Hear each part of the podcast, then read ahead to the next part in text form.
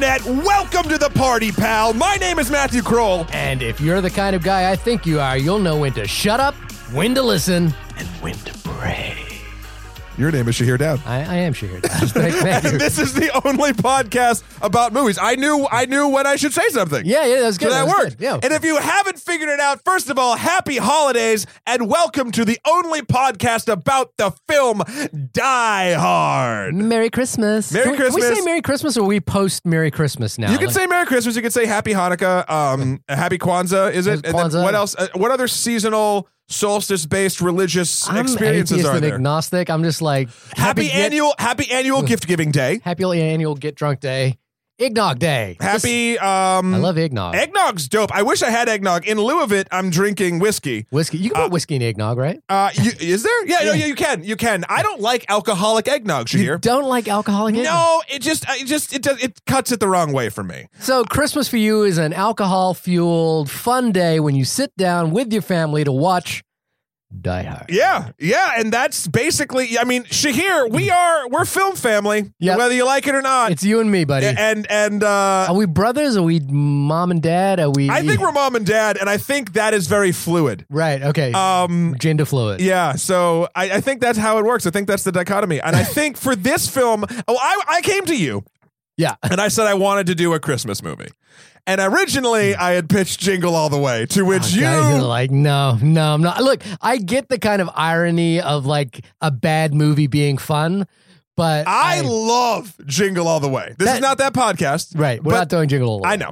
Just kidding, we are. No. Uh, switcheroo. But this is our Christmas gift to you, dear listener. That's right. this is uh, if you're having a tough time today, if it's been a rough year, 2016 has been one for the one, One, for the history one books. long day for John McClane. Um, if that's been your jam, we want to share an experience with you, and that experience is Bruce Willis jumping off a building. I gotta say, Die Hard is is while Jingle All the Way is my is my favorite Christmas movie. I do think that Die Hard is the best Christmas movie. What uh, listeners, if you could uh, write us in and tell us what your Christmas movie favorites are, Oh yeah, and what you got for Christmas? and what you got for Christmas, that'd be great. what you can, movies you got for Christmas? Oh yeah, what movies do you give people for Christmas? Oh, I've only- yeah. you know the funny thing is, as a guy who is on the record as loving movies, I think I've only ever been given the gift of movies once. Really? Yeah, What was it? It was Jamaica Inn, an Okay. Alfred Hitchcock movie, and All right. Foreign Correspondent. My my mother went to Australia and she found VHS copies of those two movies and gave them to me. Wow. Yeah. Oh All no no. Yeah, as, as for Christmas gifts, I've only ever been given given movies once, and like for me, that's a pretty easy gift, I feel like when people buy me gifts, there's two defaults: a Blu-ray or a DVD Hmm. right? of basically anything, because I will take it and I will love it, Right. uh, or anything Spider-Man. Uh, so anything- Spider Man on Blu Ray I mean, is like that, I mean, I, I honestly, I probably have four copies of the original Spider-Man film on Blu-ray. Yes. if you would like to send Matt Yeah, Spider just Man keep- on keep Blu Ray, sending me them. We're get, well, you know, what we got to do. Yeah. We got to get a PO box. right? No, well, people can just send you like an iTunes copy. No, no, no. I know that, but like something that a lot of podcasts that I really enjoy do is they get a PO box and people just send them random shit. now, I, now, I don't want random shit from you, dear listeners, but like. Sometimes there's a lot of funny jokes and fun things that could be had, and we could talk about things uh, that are sent that are movie based. Are you just trying to get free swag? not swag. Th- no, no, l- maybe you're confusing me. These things aren't things you really want normally. It's just an interesting touching point on to going on to topic. In lieu of a PO box, you can send us an email about the things you would the shitty gift that you would send us uh, at onlymoviepodcast at gmail.com. Hit us up on Twitter at onlymoviepod or go to our website onlymoviepodcast.com.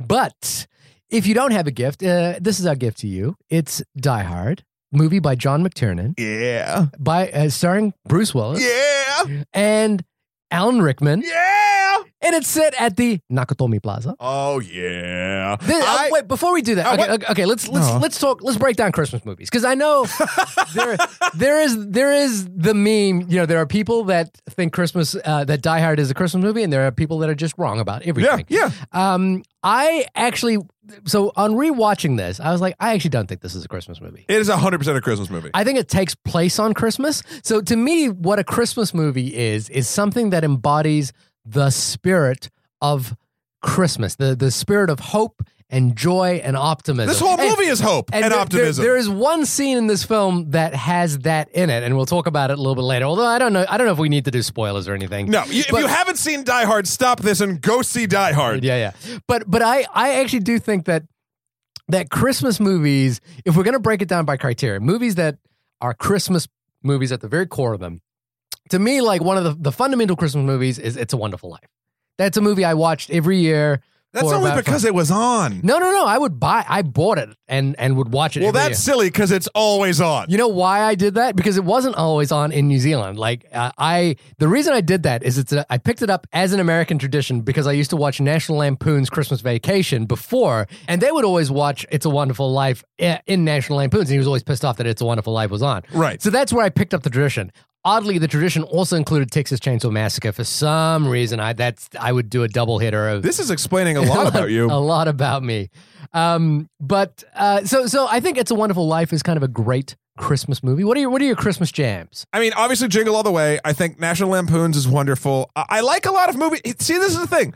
I don't think the movie has to be about like. Well, I think it has to. The, no, it doesn't have to. Uh, What I think well. about Here's the here's the thing. Let's look at let's look at um let's look at um. It's a Wonderful Life. Real quick, okay. Uh, does that really have to do with Christmas or an existential crisis that a guy is having around Christmas? but it what the the the resolve of that movie is around the spirit of a, cr- the spirit of Christmas. No, it's about it's embodying it. about the, And so the I- spirit of a human life and how much it means. And Like- it, it really doesn't have a lot of Christmas to it. well, you know, it's the ghost of three. Cri- You know, th- the three.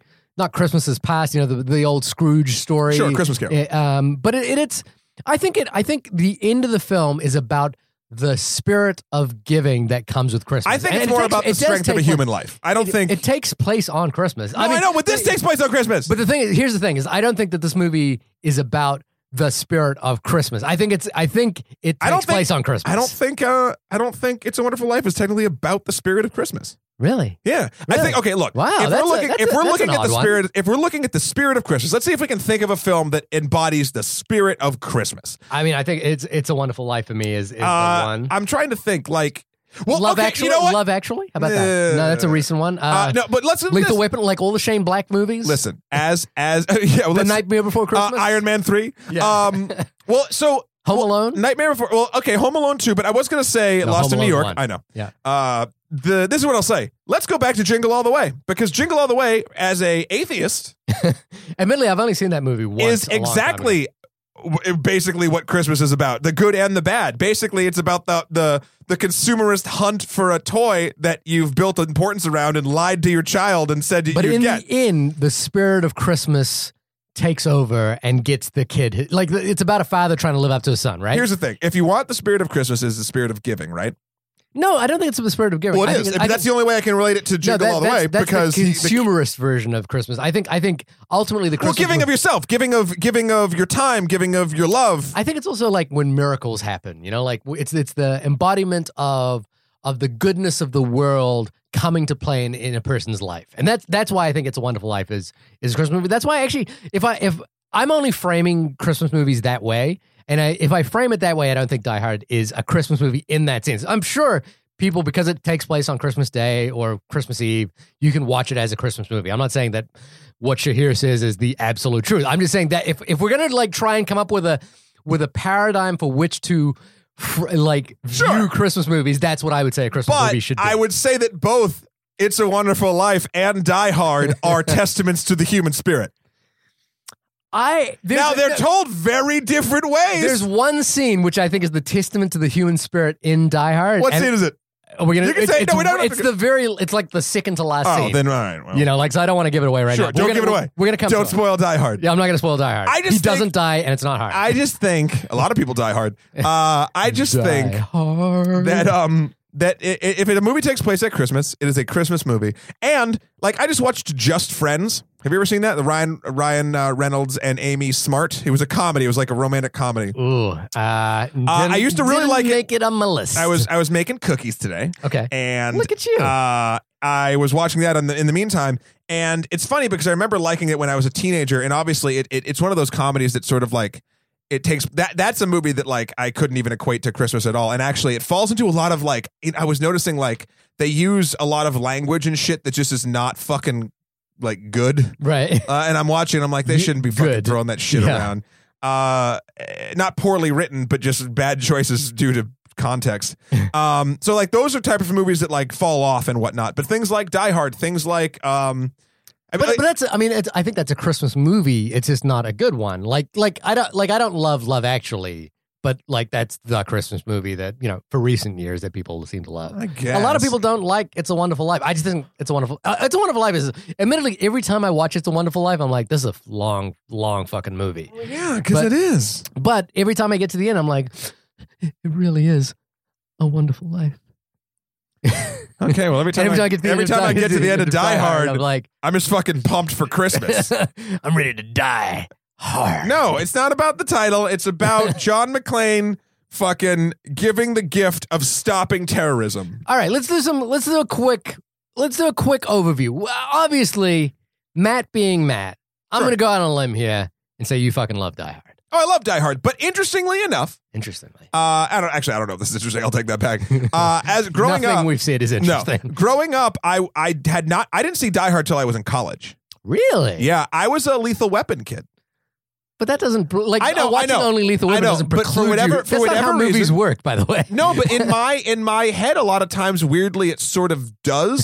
So, for I instance, on- so you only watch Lethal Weapon. You don't go to Terminator. Be- you- in your mind, Lethal Weapon is the only movie that exists up until college. Lethal Weapon and Die Hard, I feel like hit a lot of similar like feels. Right. Um, not like emotions, but just like they're just sort of like it's the it's the action movie of the sort of everyman, but it's funny. Right. Uh and for whatever reason, I had just seen all of the lethal weapons and someone had described to me what Die Hard was and said, Oh, it's kinda like Lethal Weapon. And I was like, Oh, okay. Right. And I just didn't. I wasn't a huge Bruce Willis guy. Like it just never clicked until I saw it. And I think Die Hard is a better film than Lethal Weapon. I haven't watched Lethal Weapon one in a long time. It's rough. Like Right. this is something I want to say about Die Hard, and we'll get into it in a little bit. Die Hard, surprisingly, for its dated technology and blah blah blah. blah, blah. Oh, it holds up It- so well. it- There's only one scene in this movie which I think doesn't hold up. Yeah, and and and it's and it's shocking. Yeah. Like I, I was watching it expecting to like chuckle more at the times, and I really didn't. No, no, no, no, Um, no. so that I mean, I haven't really had a long history with that. I probably watched Die Hard when I was like 21, 22. Right. Okay. So, what about you? How did how did you come to this? so um, I watched Die Hard as a kid. I watched it very, very young, like I inappropriately young, and I watched Lethal Weapon inappropriately young too. And me and my best friend Gary Rowe, um, from Shout out Gary. yeah, shout out Gary. I don't think he listens to the podcast, but Well, what maybe. the f- oh, is your best friend? He doesn't listen to the best podcast. friend from back then. You know, like he lives in another country now. We former don't. best friend. Yeah, former Gary, BFF. write in if you listen and tell Shahir what's up. Well, but we used to like the what we used to do is we would go to each other's house and we'd have and inevitably we'd have some plan to do something that day, but we inevitably we would just watch a movie, and it would always be something that we uh, we had recorded off TV on VHS, Oh, yeah. and I there was a remember that. cycle of them, and it was Lethal Weapon two, Die Hard two for Yeah. some reason, um, White Men Can't Jump, Terminator two, all the Terminator, you know, like all White the- men can't jump too. White Men Can't Jump two, White men can't jump as well. yeah. um. So I, but I, I, I think we had Die Hard as well. So we had Die Hard one and Die Hard two, and we would watch those in sequence. I Sure. believe, or at least I, I seen Die Hard many times, many, many, many, many times. Um. As as I got older, I haven't watched it, revisited it much. But the thing for me is, I think. I know Die Hard 2 is not seen as like the great sequel. Right. It's directed by um directed by Rennie Harlan. Um and you know like people laugh on Rennie Harlan. He directed uh, Cliffhanger, uh, The Long Kiss Goodnight. You know, he's kind of like a he's kind of like the cheap imitation of John McTiernan who Sure. directed Die Hard. But Die Hard 3, when I saw that in a theater, that blew my fucking mind. I thought I, I I still to this day I'm not sure that any number three of a franchise is that good. Die- Not not counting the Cornetto trilogy. I agree. yeah, but in a I know, sequence, I yeah, yeah. I don't. I'm I'm still kind of like not sure if the third movie in any franchise is as is as good as Die Hard with a Vengeance. Now, Live Free or Die Hard and Die Hard, those are hot garbage. No, They are disagree. really Well, here's the really deal. Here's the deal. I think Live Free or Die Hard is awesome. I think the fifth one is hot garbage. So Live Free or Die Hard is the computer one. Yeah, the fire sale. Everything must go. Oh god, I hated that. That was that to me felt like people who didn't understand what the internet was and like decided to make a movie about You it. got it. You got to look at it. From, and it was like cyber John McClane. And like, what does No, John no. McClane have to do with this? He anymore? doesn't. This is the whole thing that was great about it. He was a fucking fish out of water, and he was like getting too old. They didn't quite understand things, and like, Too old for this shit. well, no, that's lethal weapon. I know. Uh, That's it. but like, I I really liked it. I felt like it was sort of a, a fresh take on it. Five with his fucking His son. Jay Courtney. and I was like, oh god, but oh it- the thing is- god. And so watching those, I mean, I have seen Four those- had a plot that made sense, even though it was. Oh, listen, listen, listen. oh, the God. plot in the world they set up, uh, you know, I'm about world building, and the plot that they set up, Live Oh, God. Free or Die Hard, made sense. now, listeners write in and explain the plot. It's been a while since I've seen it, but I remember it being hot garbage. five What was it is this just for? called Die Hard Five? A good day to die. A Hard. good day to die hard. Ugh. Ugh. Um, my point look, is, my I'm- point is that movie had literal huge plot holes about why John McClane was where he was, and I was just like, "What the fuck are you Because he was doing?" in Russia at that time, right? Yeah. Like, uh, yeah. So, I mean, that, that was the th- that's the problem with me for Die Hard is that they've traditionally, you know, like you should end on the third one. Die Hard with a Vengeance was the third one, and Die Hard with a Vengeance brought back Hans Gruber's family into the plot, into the into the thick of it, and it was great. It's amazing. I was like, man, just stop here, please. Just just stop what yeah, you're doing. I mean, I would have been happy with that too. Um, because you know, like I say, people don't seem to like Die Hard 2, but I actually I really like Die Hard 2 because Die Hard 2 is the antithesis of Die Hard, which is that the uh, the villain character is not trying to make money; he's actually trying to, uh, uh, you know, he actually politically believes. Um, what I love about Die Hard, Okay. the, the film that we're actually doing, yeah, is the terrorists as you're watching it, Hans Gruber and, and his Mm. band of merry men. I think there's 12 of them, correct? yeah, the Uh, spirit of Christmas. yeah, the spirit of Christmas. Uh, they they their motives are cloudy for a while until revealed even though they're saying one thing they mean another and they just want money they have no political agenda and yada yada yada and i thought when i first saw it that that was super fucking cool Yeah. and like now even watching it again i was like yeah like So so here's a couple of things that I think are really interesting um in in respect to that. So one of the guys uh, filmmakers I've been really on a kick about recently is Asghar Fahadi. I talked about him last year. Iranian filmmaker, directed a separation, directed a film. I, I would argue is probably the best film I've seen this year, even though it's a few years old. It's called About Ellie. It's on Netflix. Please go watch it. What was amazing about that film, and this is going to relate to Die Hard in, in a second, is that it's a such a great example of setup and payoff. Like everything in about Ellie and a separation is set up and payoff. You know, like he sits he he'll he'll do something that's completely throwaway at the beginning of the film, and but like you know three quarters of into the film that becomes huge. And what I was watching Die Hard again, I was like, I would I would make the argument that the that the genius of Die Hard in in an action film sense is that it is all story. It is not going for thrills. Um, I mean, it ob- inevitably has some because big things happen, but it never feels like this film is trying to show off how cool we can make things, which is something that happens in uh, Live Free or Die Hard, where the you know like all of a sudden John McClane is ducking is taking out helicopters with cars. Um, god i fucking love that that I hate that shit. And and love w- that that to me is like a trailer moment, and that's not something that happens in Die Hard. Now you could argue the scene where he where he jumps off the building is kind of that scene, but it's still it feels organic to the plot, and it's set up entirely in the world of that film. This is a movie where action happens. The the action isn't the reason the movie happens. Exactly. The story is set up. And like it it starts right at the beginning because the very first thing that happens in the film is he's on a plane to LA. He hates flying. So we know we know immediately this guy's afraid of heights. Um, the second thing that happens is the the passenger next to him says "If- when you land, you know, if you, if you don't like flying, what you should do when you land is take your shoes off and, and scrunch up your feet like uh, like fists Make fists. Yeah, and, and that and that that one line which happens like i think two minutes into the movie is a major plot point throughout the rest of the film because he's not wearing shoes. which I love. And and what I love about that then is that we it's all character building from that point. Like we get to see John McClane is a guy who carries his gun. He's a cop. Um, he he's kind of a wisecracking guy. And the thing that that's really interesting about him is he walks into the room, and he walks into into Nakatomi Plaza. He meets um, his wife Holly Gennaro's um, boss, God bless. and and the thing that's really cool is like you can tell this is a guy. I meant Holly, not the boss. Oh, but- right. I mean, Bonnie- no, well, you know, Bonnie I, I Bedelia. mean, uh, well, yeah. Uh, Uh, but but but the guy who plays his boss, the Japanese uh, uh, chair of Nakatomi, yeah.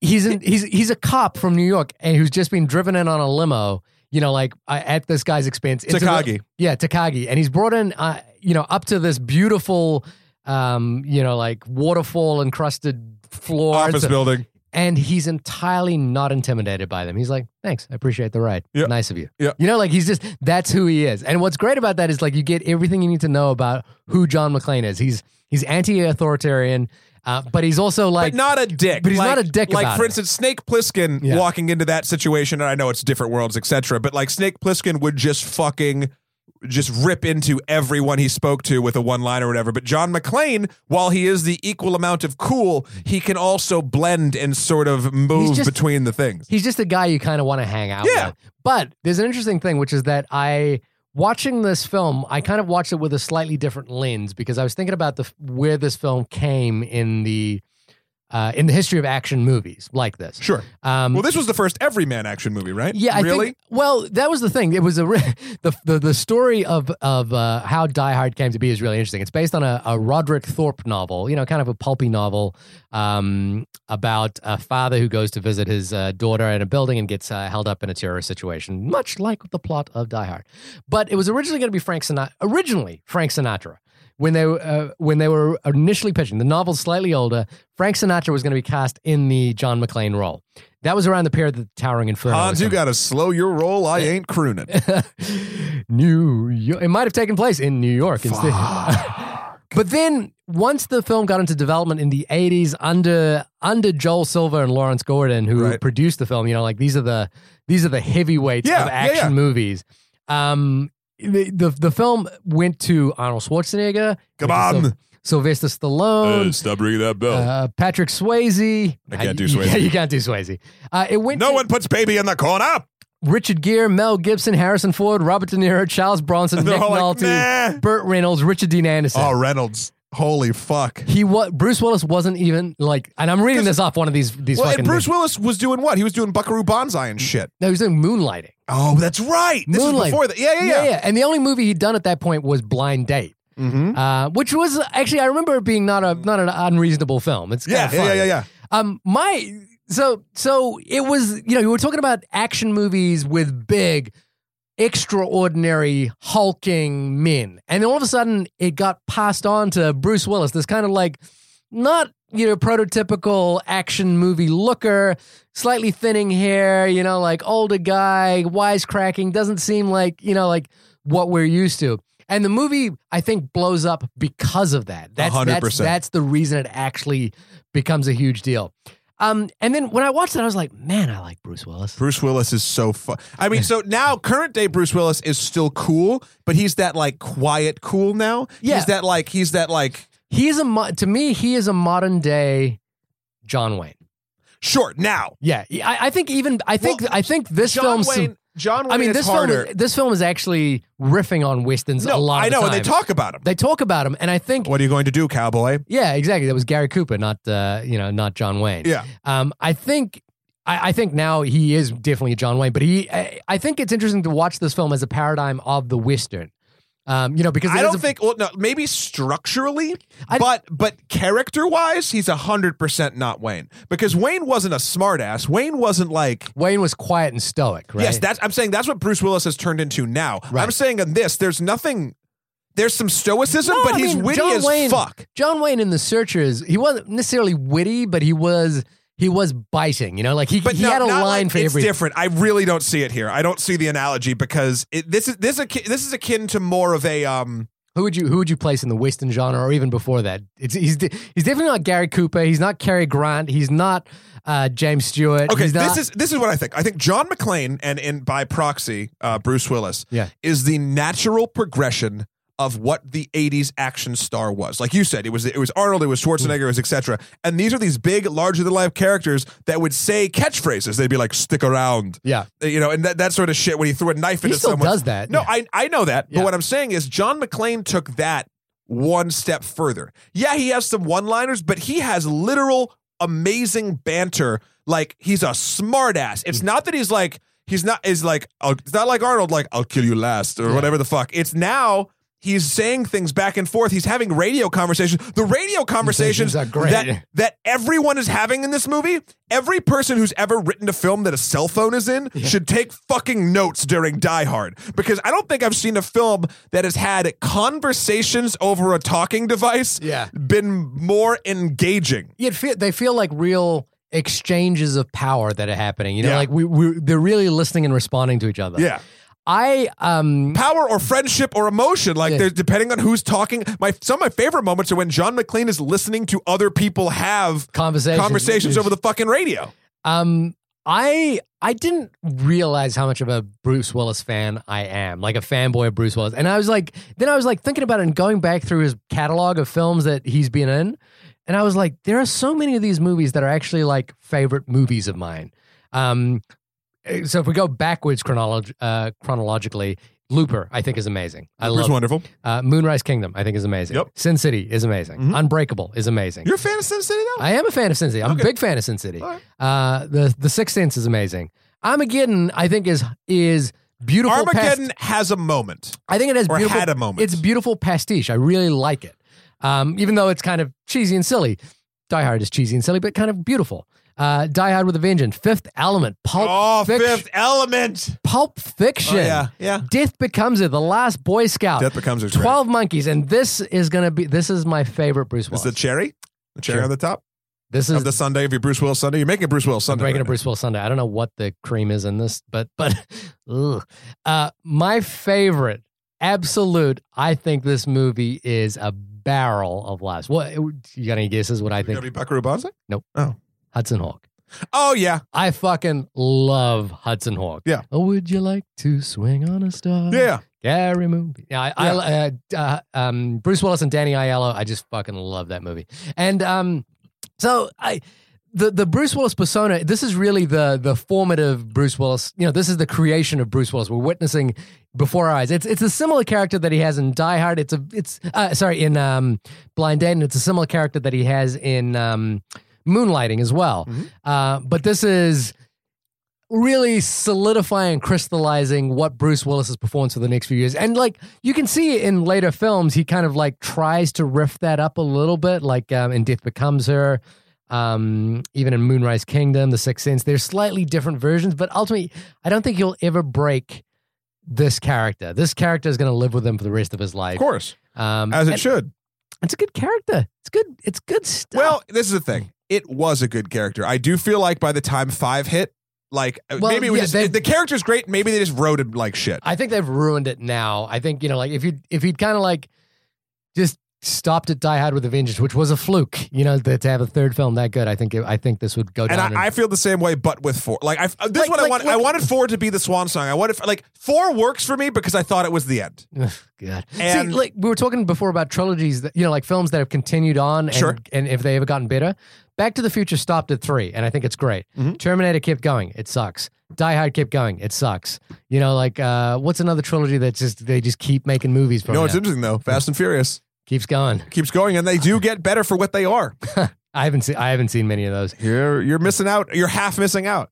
I I think John McTiernan is the is the unsung heroes of 80s action movies. He dir- he directed Predator, uh, he directed this. I loved um uh he did directed uh, Hunt for the Red October, Die Hard with a Vengeance. Predator, one of my favorite absolute action films of all I think time. Predator's amazing. Predator holds up 100% today. Um, Last Action Hero is a film that I think is hugely underrated. Last Action Hero is Is- fucking magic, and I remember when I was a kid, I hated it. yeah. and and then now I want to punch that version of me in the face because it's, so good. very good. Uh, the Thomas Crown Affair. Um, now John Eh. McTiernan had a. I, I really like the Thomas Crown Affair remake. It's okay. I think it's pretty good. Um, and the best use of Nina Simone, uh, Ella Fitzgerald's cinema. Is it Nina Simone or Ella Fitzgerald? I don't know. Anyway, um, um, uh, John McTiernan had a really interesting career. Basically, be- in 2003, he was prosecuted for hiring an undercover, uh, for hiring a private detective to like tap the phone of some of his producers that he was working with. I think it was on the movie Basic. And he was prosecuted and put in jail for it. And he's in. Stopped his filmmaking career entirely, didn't its tracks. Uh, he's still around. Uh, he, ba- I think, after that, he's he- out of jail by now. I'm sure. He's out of jail. He moved to Hol- he moved out of Hollywood um, to a farm in Minnesota or somewhere like that. He's basically living out there. I think he's announced that he's going to do another project, but he he in my mind if his career had continued, and I think maybe if he'd had maybe one or two more formative hits, he might be up there with like James Cameron today. You know, like may- maybe not at that level. James Cameron kind of like transformed the world with Titanic, but Maybe. but but you know, like you love John Carpenter, for example. Oh, God bless. I, I have much more res- love for John McTiernan just because I know those films better, and I think John McTiernan is a director who who kn- who who makes action movies that are fun but never talks down to the audience. I don't think he ever like. I don't think he ever blows. There there are bad films in his in his in his filmography. I think McTiernan He did Rollerball, which is like revered That's as fucking awful. as- Some of the worst editing I've ever seen in a film. Right. Um, I think if you want to talk the difference between John and John, right? John Carpenter and John Hmm. John McTiernan. McTiernan. Uh, John Carpenter.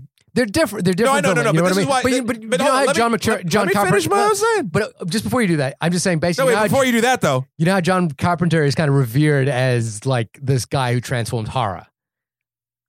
I think I think John McTiernan could be that guy for action movies. I think he was that guy for action movies, but I think what the, so. The, the uh, uh, a John McTiernan film, I think, feels entirely complete uh, in its own, like on its own. It stands by itself. You could see Predator by itself, no other film. You could see Die Hard by itself, no other film, and you'd be like, "This is a great film." Right. I think um, John Predator was Carpenter. a sickened movie. I know. Ugh. John Carpenter, I think, got l- a little bit lost in his prestige. And I think that's where he sort of lost his footing Right. because uh, when Ghosts of Mars hit, everything before Ghosts of Mars is fucking brilliant. I, I saw Ghost of Mars in the theater and I was like, ooh boy. uh, and then, Mm, and yeah. then, and then it just went to John Carpenter's vampires and all this other stuff. And it's just like, Quentin Now, I- Tarantino has a theory about this. He says that every filmmaker, the last, every, he he thinks every filmmaker has about ten films in them or so- seven, and then it's done. and then and then the la- he.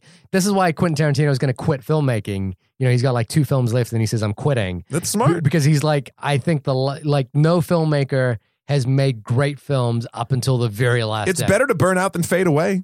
Yeah, I don't know. I don't know. I I've I've. Uh, s- I truly believe that. Why would you want to keep? It's sequelitis. No, but we're, I- we're I- I talking thi- about even sequels that we were talking I think about. I think Quentin Tarantino is um, perhaps over overthinking his career as a whole piece. Maybe that's great. Maybe that's a good thing. But I don't know. I think more people look. Uh, I think the best stories are the ones that end. Yeah. and and end on a note that you're happy with. So that includes careers. I mean, that's it's that's it's and that's not taking anything away from these brilliant men and women that do this shit. Like it's just don't keep doing it just to do it. Right. And eventually, all it look time is gonna fucking ravage us all. Right. W- uh, It's ravaging me right now. every creative type you're you know at some point your work is going to get worse that's what it is Yeah. so just like end on a high note F- you know i mean that's a that's a costanzaism uh, but it's fucking true Well, I guess so. but anyway we're going a little off topic which Well- is fine let's talk about someone else let's talk about another man in this movie Alan Rickman. yeah Uh, so this was his first. This was his feature film debut. i know Stalwart of the British theater scene came on to do this one role. fuck he's so good hans Pa- gruber Passed away recently, uh, unfortunately. yeah thanks Uh, 2016 it wasn't 2000. I think it was like the year before. was it Yeah, i'm still gonna blame 2016 because 2016 was a shit year. Yeah. Um, but uh, yeah, he owns this film in a way that, like, and the thing is, his performance is haunts Die Hard with a vengeance. You know what I mean? Like, he's Yeah. so good in this that it actually creates uh, an echo in Die Hard with a vengeance in Jeremy Irons' character. You know what's funny, and we're gonna jump around at Mm-hmm. this entire thing, but I completely forgot about the point in the film at- when they'd already been talking on the radio and like they know each other, but they don't really know each other. Yeah. And then Hans is checking on the explosives They on the meet. roof, and they meet, and he acts like a hostage. Yeah. I had completely forgot about that, and I was like, "How did I? This is amazing!" And then he like he doesn't trust him, and he gives him the unloaded gun and like all Yeah. that stuff. It was so fucking good. See, that's great. Like, that's such a, There's a so great many mini- exchange of power in that scene. There's so many, and I'm going to call them mini twists, Yeah. and they're not twists for twist's sake. It's just like the audience. This is the thing: the audience, other than the terrorist plot, I'll say, is in on everything. right. We know what's happening. We, know what's happening. We are the eye in the sky, and we're watching characters figure it out. Yeah. And that there's something, and that's a, a hard type of film making to do and keep people engaged without the fucking mystery box. You know what's funny is uh, and I, they pull it off 100%. Oh yeah, W- but like I said, there's only two moments in this movie. well, One moment in this movie that I think is cheesy. One moment. In this Which movie- one? What's your cheesy moment? Uh, my cheesy moment is the limo driver down downstairs who's been who's basically so John McClane uh, has been Picked driven up at the airport by picked um by Argyle. uh, by Argyle. He asks him to wait until, or Argyle offers to wait until he's decided where he's going to stay that night. He's not sure if he's staying at his half ex-wife's house. So for half the movie, Argyle is completely oblivious to the fact that there's a terrorist uh, threat going It's on. comedy upstairs. relief. He's in the back of the limo. It's like because it has like a VHS in it and it has like all this stuff. And he's talking to people on the phone. and, Yeah, like exactly. they, you know And whatever. he ignores it, and then and in the second half of the movie, he realizes something bad is happening, and he's trying to figure out what to do. All of a sudden, one of the evil henchmen from uh, from uh, Gruber's clan comes down and gets into an ambulance, uh, and As their getaway vehicle, they brought it in in a truck. And Argyle suddenly puts two and two together and figures out exactly what's happening, drives his car into reason him, he does- and then does like a punch into the face. And I'm like, that that to me feels very 80s movies. Kinda Sure, like- but it's also like- he, I mean, you want to look at it from a story perspective. Argyle was listening on his CB as well. He was listening to the whole thing happen. Yeah, he had but- it. He, there's scenes. but of are him we, in do there. we, are we are, so the movie is making us like John McClane is a guy who steps up to being an action hero, but he's got the background in order to do that. Argyle is a kid driving a limo who's suddenly gonna with balls of steel. who balls it. That was the that was the one moment I was like, ah, Yeah, I mean, I'll, I'll give it to you. I mean, I didn't care. I thought it was great. I just think it's it's a moment that doesn't really hold up. You know, like I, I'm sure the first time I watched it, and and you're really trying to, you know, like back in those days, and you're trying to get the, you know, you, you're trying to like wrap the story up, and you're engaged in like uh, the villains being caught and that kind of thing. I'm sure that moment probably was like, woohoo, Argyle had his moment, but ultimately, I think Argyle shouldn't get a moment. why not? Everyone, everyone gets a moment in this film, and Argyle, unfortunately, is one who, you know, like even Holly gets a moment, but her moment is earned, and her moment completely makes sense. Argyle is the least developed character in the film. He's the least developed guy, and and this is the thing, every character is really well developed. Yeah, like with the exception of Argyle, every character. yeah, Hell, even, well, even the reporter. I understand exactly why the reporter is doing what he's doing. man, I And he- mean, he's- hell, that's a preface, a precursor to to fucking our lives now. I mean, yeah, and that's the thing. It's it's a it's a very prescient role, and and you know, like that character comes back in uh, in the sequel as well, doing the same shit, and it it still makes sense. I, I love it. Um, every ca- and, like I even think the the really smart thing that this film does is its henchmen. You understand the relationship between all the henchmen. Yep. So you, You know- got their tech guy. You got um uh what was the what's the blonde dude's name? It was Kyle. um, Oh. Kyle. Yeah. Uh, tell Kyle's brother he's dead. Yeah, yeah, yeah. Well, they didn't. Was Kyle's brother the one that was ho ho? Or I now I have yeah, a machine ho, gun no, ho ho ho. she- Carl, sorry, Carl, Carl. not not Kyle.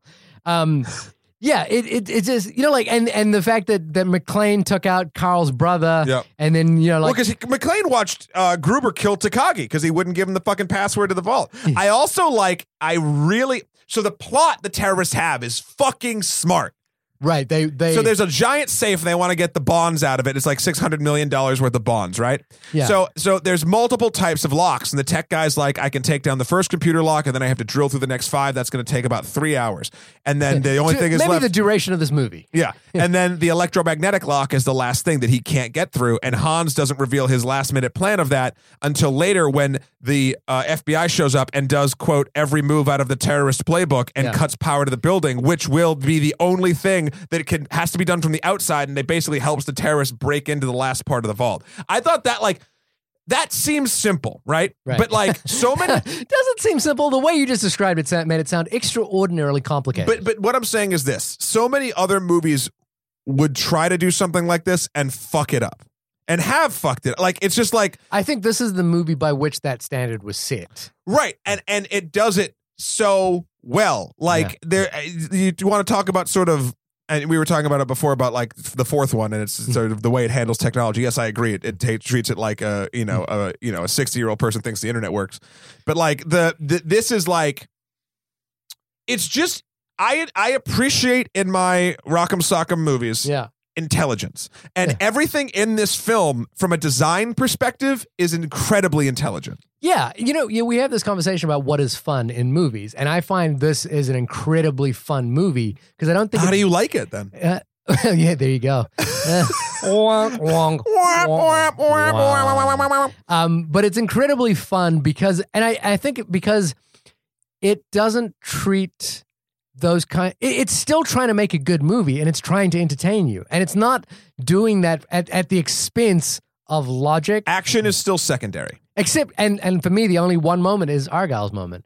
Um, the only, you know, and then and then you gotta the other the other spectrum to think about it in is there's a line which the reporter says when he's uh, delivering his like epic, you know, uh, Pulitzer winning monologue, which is that Los Angeles has now become a city that uh, joins the ranks of other cities that have been terrorized. And if you're thinking about like where the world was in 1988, you know, like uh, the major event I'm thinking about is the the bombing of the Munich, uh, Yes. the Munich Olympics, the Lufthansa bombing. Um, the anxiety about terrorism being on American shores is like very, very much there, and this film exploits that to good effect.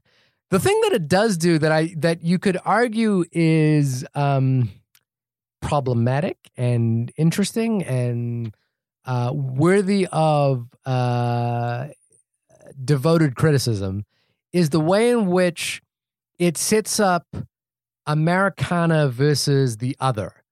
Um, you know, so the McLean is very much of the American tradition. He is uh, steeped in he is steeped in Western mythology. He is well versed in the idea of um, what it means to be a hero. He is a, a a father. He is quintessentially American, white middle class. Uh, Divorced. d- you know, like yeah, quintessentially Only American. sees his kids in the holidays. Yeah, yeah, exactly. um, and and ter- the the terrorists are But a good guy. the terrorists are a, mic- a, a ragtag band of others. You know, they are they're foreign, they're well dressed, they're moneyed. Even the people that they're trying to attack, they're, they're Japanese. You know, like I think eh, now other films, like a film like True Lies, like you know, which was like ten years later, I love True Lies. I do not like that movie. Um, falls into that trap that I think a lot of these movies do, which will date them, which is that it sets up the the enemy as this this sort of blank terror, you know, like blank but what, other. what Die Hard does great. Die Hard does it very very well, but I think it's it, it's it's it the starting subjects it. That's that's what I like about so- subverts it. Yeah, I'm sorry. Yes. Yeah. Yep. Subverts it. My bad. It subverts it because so Hans is it, most of the, the team is German. There's a couple other ethnicities sort of sprinkled in there, but you're right. They're quintessentially un-American. Yeah. And then when the people finally ask them, the police ask them what they want.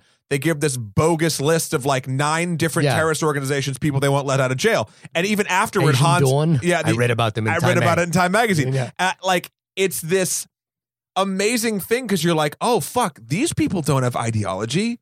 They're just they're in it for the fucking money, and they're gonna use they're Hmm. using their ethnicity to confuse. I don't know if it's their ethnicity. I, I just like the line that Holly has, which is that after all this posturing, you're nothing but a common thief. And he and he grabs her and he says, "I'm. I'll have you know, I'm an exceptional thief." Yeah, yeah. That- well, that's the thing. It's just it's it's um. It, it- he uses it- like it, the reason why I'm okay with it in this movie is because Hans and his team use it to their advantage.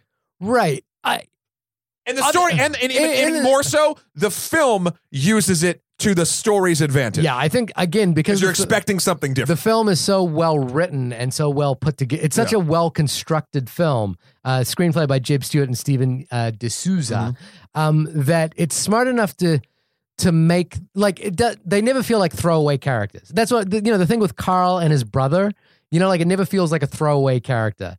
Um, but it does. You know, like it's interesting because I think, Al outside, fucking Carl Winslow. Um, what, yeah, what's yeah, the from actor's real name? Family Family Matters. Yeah, yeah. um, I'm sorry, I'm blanking on the, the actor's Mm-hmm. name. It's um, what's it called? Oh, oh Reginald, Val Johnson. Yeah, Great. Sergeant Al Powell. Yeah, yeah. I, I mean, and it becomes an i- iconic character. You know, the guy who knows exactly what's in the Twinkies. Um, Yeah. Uh, I, I I agree with you. I think this film does it smartly, but it is it's interesting to think about this film in the paradigm of the otherization, like the the sense of like this is America at our in our home base. We're at the Alamo, and we're being attacked by the other. You know, like they're very much the other. I think a film um, that played with this idea sort of interestingly recently was Spike Lee's movie Inside Man, where um, you know the idea, you know, like y- it seems like a terrorist attack, but it turns out to be something more, uh, more nuanced than that. Um, and and I think if you look at movies of the '80s and '90s, they did fall into. I want to say they fell into the trap of stock ethnic villain. It's hard not to say Muslim terrorism was not the scapegoat of Western action movies. Oh, 100 percent was. Um, you know, it's hard to say it was. Yeah, it was. I'm saying it 100 percent was a scapegoat. Yeah, it's I'm a agreeing with scape- you. Yeah, yeah, it's it's it's uh, the scapegoat of Western action movies. Um, and I and I think you know, like that's one thing to just look out for in this film. But I think this, li- like you say, I think this film does it very smartly.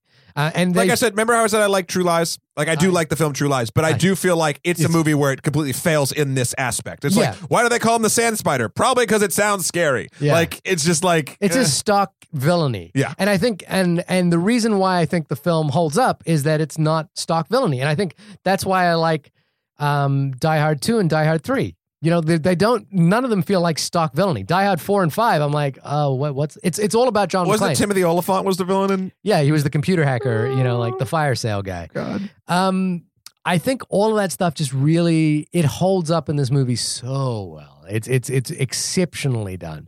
Um, and you know it, I I I don't I can't think of many action movies that do it this well. Can, I mean, you know, not not of this genre. Again, I go back to Predator, and Predator has a lot to say about a lot of different things. Predator's amazing. Um, but it's a different genre. Obviously, it's it's more. It, Predator's a more serious movie, even though it's silly. um, I don't know if it's I don't know. I- I think Predator. Yeah, Let's, but cha- let's Predator change it. is more Predator's serious. serious. in the sense that there are scary parts.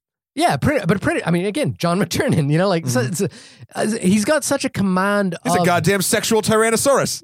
Oh, is that from Predator? Yeah, that's what uh, Jesse the Body Ventura says. Um, I, I just think he's as a filmmaker again he's never looking to show off he's not the he's not a techno wizard you know like trying to trying to show you this cool shot that he's created it's it's Well, really let's- about yeah, story Let's talk about the action now because we've been saying how much how great of a film this is outside of the action and how the action is secondary. It's 100% true, but the action in this movie is visceral. Yeah. It feels legitimate to the characters. No characters ever doing some fucking crazy move or thing that I other than Argyle no no no but you know yeah, yeah go ahead that it just like it just everything feels correct. Everyone's movements, everyone's actions. John McClane is scrappy and crawling through vents and trying to do shit, and then being a smartass with a dead body and like fighting with the chain and taping fucking guns to his back. you know what's funny about everything you've just described nothing feels nothing you've described feels like a sit piece Yes, And because they s- didn't. The story, look, the story was developed, and then they're like, "How can we get John McClane out of this?" It wasn't like, "Oh my god, we need a he, we need a now sit we need the vent sequence." Yeah, yeah. Now we need the unfinished lobby floor sequence. What's what's interesting is that eventually the the things that they set up in this film became iconic set pieces. The exploding, the You know, exploding the- roof. The exploding roof. Even even the phrase "Yippee ki yay," which became his catchphrase, Yeah. you know, became a symbol for the movie. So it, I, to me, in the second and third movie, that "Yippee ki yay" loses its value a little bit because it's because it's Yes, it's self referential and it becomes uh, you know an icon. yeah. but And the it's- reason he says it is because Hans is calling him a cowboy. He's calling him a cowboy, which is you know again why I point to that Western. Why I think the film I is think is- that's the only tie it really has to way because he's he's it, it's It, it it's- all, well, the, the thing about the Western is it reminds me of the Searchers a little bit in the way that that film treats the other as well. I mean, maybe I think the, as far as a western, it's it's just the dude from out of town coming and stopping the bad guy. Coming on, you know, stopping into that little town, you know, Right. Called stopping at Nakatomi Plaza. Nakatomi Plaza, Uh, stopping you in know, for a in the drink. Old West. In the old West, I mean, the thing about the Western, the Western as a genre is the Western as a genre can be transported. You know, you could argue Aliens is a Western in space. Um, and- Aliens. aliens, yeah, you know, like it's the Last Stand at the Alamo. Uh, Yeah, but and- but the, the last day of the Alamo, it, I don't think that's a western. So I mean, it is obviously it's a western, but what I'm saying is that's not a definitive thing of what a western is. That's that's just a that's an Alamo esque. That's a that's a last stand type movie. I think one of the arguments about in the in the academia around westerns has been this idea of frontierism. You know, like uh, uh, westerns are ostensibly about breaking ground in the frontier uh, and protecting ground in the frontier as well. And I think I think I- something that's more akin to a western, honestly, and I know you haven't seen it all or or most of it or whatever, is Cowboy Bebop. I think Cowboy Bebop is in the title alone, Is oh, but you know what I mean? But like Yeah. that is like that's a space western. Right. Even Firefly Fly, to fly. a point is a space western. I think Battlestar Galactica to an extent. I haven't seen it, so I, I mean, can't there, say. there- there's an extent. I just like- lost a ton of nerd cred with you guys. I'm so sorry. No, the academic. You know, again, I wasn't um, apologizing to you. Oh, good. well, fuck you then. Uh, the academic, you know, theory is that that that science fiction and space, you know, space exploration movies are an extension of the Western. Um, Although Star Trek, I would say, is not. I don't know, you could. I, I think Star, Trek, is politics, except for Voyager, which is fucking weird. does politics like is politics a substance of the Western genre, or is politics its own It's- it's own. its own ideological I think so thing? because I don't know. politics is what you do after. How you, does the af- Venn diagram of this work? politics is the thing you do after you settle something. Otherwise, it's just settling it. It's But the West. doesn't the Weston have that as well? Like once you settle, like who- no, because it's got like a mayor, and then you shoot him, and then you're a mayor. No, like no. it doesn't. That doesn't fucking work. It's not like parliamentary hearings and shit. I think it. I think it. Works. If you look at a film like um, Rango that came out a couple of years ago, which is Yeah, which is it's a fun. Western, but it has a lot of politics in it. It's the politics, and you know Chinatown.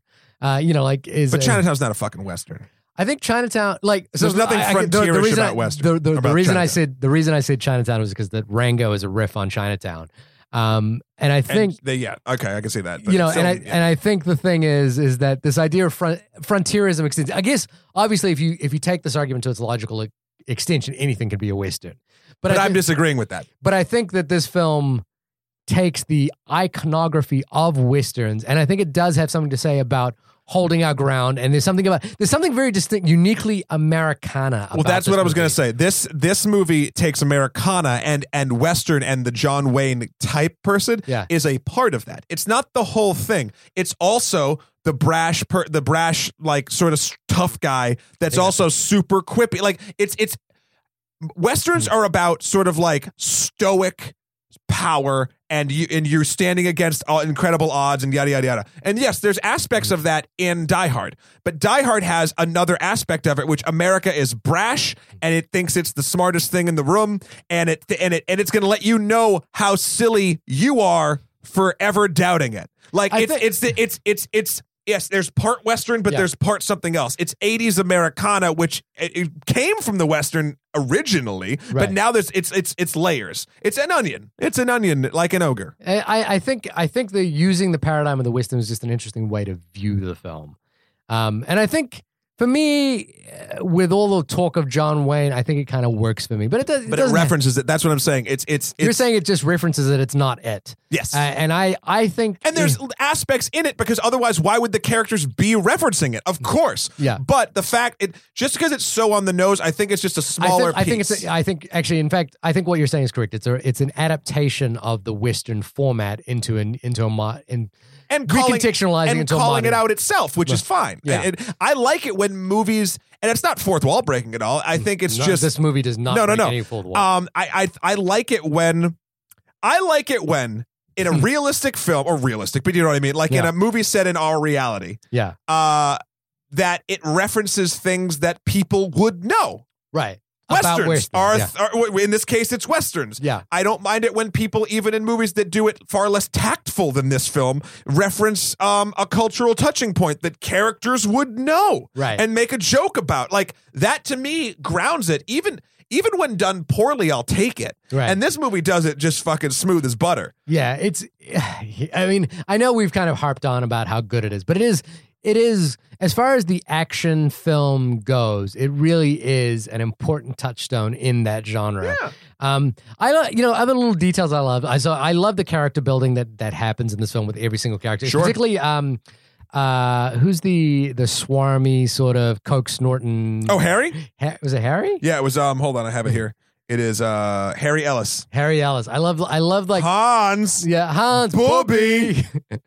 um, And that moment, that moment of tension when Ha- it's funny, you think Harry's going to be a scumbag, right? You think he's going to sell out John because he wants to sleep with Holly, yeah, and which he does want to sleep with Holly, but he's just not actually sure why as well. Not not to say like because Holly's a- he's the '80s uh, douchey uh, jock bad guy thing. yeah, but but I'm not like she's a mother of two with a divorce. You know, she's like, also hot as fuck.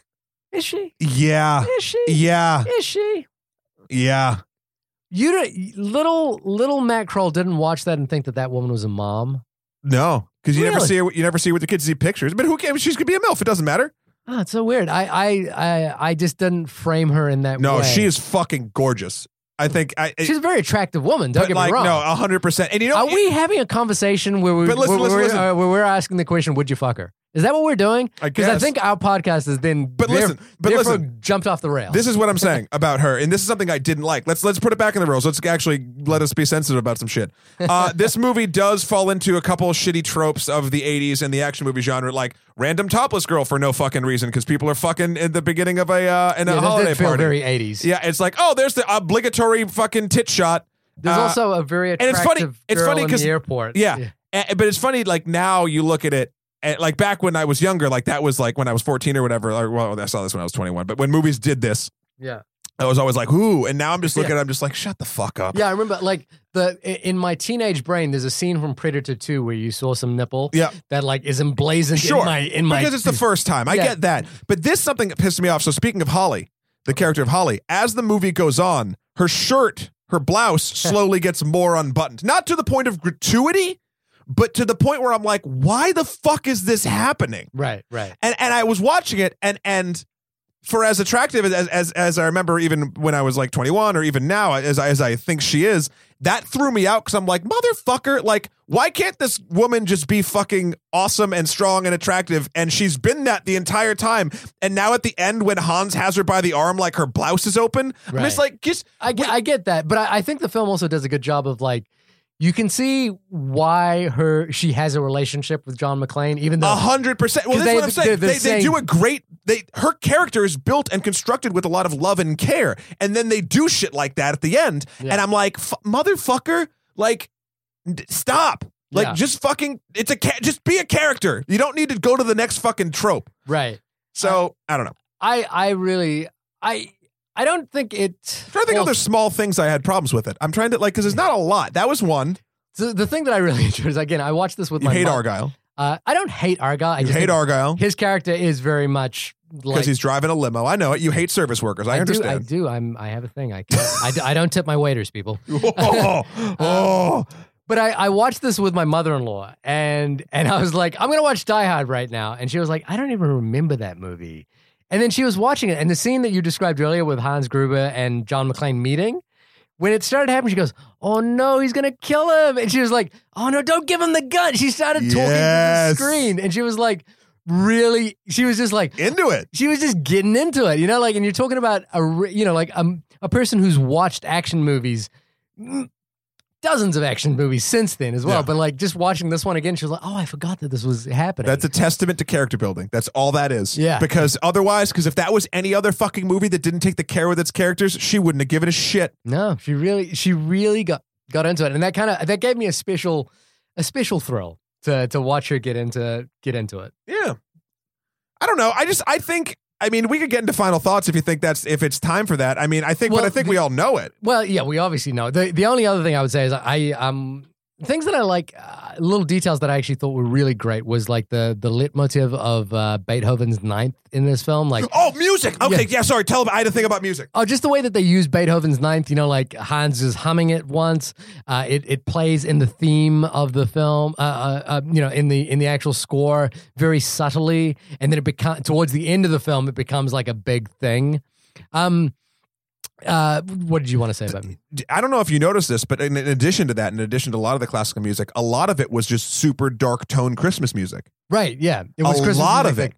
Like, didn't but like with with like really low droning sounds, but it was still like it was still um uh what uh, jingle all the way. I'm trying to think of the other. uh, Christmas. It's a Christmas song. we hear it, yeah. But like like three or four of them, and it cycled through. But it's just like, and I'm like, this is fucking great. Reminds and that was me of, another uh, reason why I, I why I was like, yeah, Christmas, it reminds me of Johann Johansson's score for Sicario. You know, that really drone heavy kind of score. sure, but with like Rudolph and Frosty. um, and then okay, so the moment before we get, in, I, I guess we're gonna get into our final thoughts in a second. But the the moment that I think you could argue is the embodiment of the Christmas spirit in this movie oh yeah, um, is I love that Al, every character in this film gets a story. And Al's story is I haven't raised my gun because I once shot a kid. And you know they teach you everything in uh, when- in training, but not how to deal with a mistake like that. Yeah. So I've never raised my gun since. And at the very end of the film, Carl inexplicably comes back, got after a gun. being hung. Yeah, and and the Christmas miracle that happens, Al pulls his gun and fires a bullet straight into the heart of Carl, and and that's the Christmas miracle is is Al. That's funny. Al got to use his gun, so that's the only thing I could point to as like the spirit of Christmas, and it's a it's an odd spirit. Of, Chri- I don't think the, I mean, you could argue the spirit of Christmas in this movie. Again, that's a arbitrary framework with which I've decided that that defines Christmas movies. I mean, I don't know if I fully am on board, but I Uh, Yeah. like if you're giving it to me, I'll take it. Yeah, yeah. You know, you could argue that the fact that John McClane survives and keeps going from situation to situation and surviving, you know, is a testament to the spirit of Christmas. But I don't really think that if this is a Christmas movie, this is the atheist Christmas movie. Like I don't think it's No, a Jingle All the Way is the atheist Christmas movie. Well, there can be more than one. It's turbo time. Uh, could you imagine Arnold Schwarzenegger in this movie? no one but no one but Bruce Willis at this point. I can. The thing is, I can imagine it, and I think it would be a lesser movie. Yeah, 100. percent You know, like, and I think that's that's the great thing that they do is that they use the characters. The whole thing is every- subversion, yeah, and then it redefined it because it was so good. but it's also you know like they went through like ten to fifteen leading men for before they landed on Bruce Willis, and I think when they did, they were like, okay, what are we gonna do to make this work for this actor? You know, and it, wa- and it didn't feel out of place for it. So I think it's I I just think it's great for that. I I do love this movie. I love um, how w- how tightly constructed it is, um, how how well it plays story before action. That's that's Yeah, and I- I mean, agree. if you go back to the we're we're what eighty episodes into this podcast now. Uh, the very first film we did was Mad Max Fury Road, and the thing about Mad Max Fury Road, even though that is filled with eye popping, Sure. I've done amazing things. It is story before action. Uh, Yeah. Story drives action. And that's what's so great about Die Hard. And that's why if you love Matt, you should send him a Blu ray copy of Die Hard. I mean, I Merry guess. Christmas, Mm. Matthew. Oh, yeah, Thanks, thanks for telling people to buy a gift uh, for me, and you should send Shahir. uh, See, I did something because I knew you'd like it. I'm trying to think of something you like. Uh, you should send Shahir a Blu-ray of um, the trilogy of the p- guy who made Boyhood. Uh, Uh, before sunrise, before sunset. They yeah, just announced the Criterion Collection. There you go. See, that's on your list. So that's what you should If you do. if you want to like like us, you can get Matt the Die Hard trilogy and get me the Before Sunrise trilogy. sure, or you could just leave us a review on iTunes. We'd really appreciate that. I, I cut you up before your final final thoughts. My final thought is fucking Die Hard's the best, and you should watch it. And I, the, the only problem with Die Hard I have is that I didn't see it till I was 21. yeah, that sounds like more like a you thing than a. That's Die the only Hard thing. problem I have. Yeah, yeah, that's fine. Um, Shahir, Spoken like a true Matt Kroll. yeah, see. So this has been the only podcast about the film Die Hard. Shahir, when you're not coming out to the coast and we're getting together and having a few laughs, where can folks find you? You can find me at shahirdaud.com. That's S H A H I R D A U D. Matt, where can we find you? You can find me at a website with my name, MatthewCroll.com, K R O L. Also, a skeleton with the number four, P R E Z on Instagram, and Emperor MSK on Twitter. Don't forget to check out OnlyMoviePodcast.com and write us in at OnlyMoviePodcast at gmail.com and tell us what you think of Die Hard. If there's someone out there that doesn't like Die Hard, Hmm. write in. Yeah, we want to know about this. person. And uh, and then will we'll turn call up you at your- Scrooge. we will go to your house and Oh, we will, tonight, if we- you're listening to this at Christmas, it's gonna be like it's gonna be like a, we're We gonna will come get- down yeah. the chimney. Yeah. But we're gonna use magic. We're gonna use John McClane magic. And we're going to sit you down and make you watch Die Hard, Die Hard 2, Die Hard with a Vengeance. Yeah. Yeah. Yeah. Yeah. Merry Christmas, everybody. Merry Christmas. Happy holidays, guys. Thank you so much for uh, listening and for keeping us in your spirits even throughout this time of merriment and joy that you normally reserve for your families. I know. We're, we're kind of your family. We're kind of your film, we're your cinematic family. Happy holidays, everybody. Die Hard.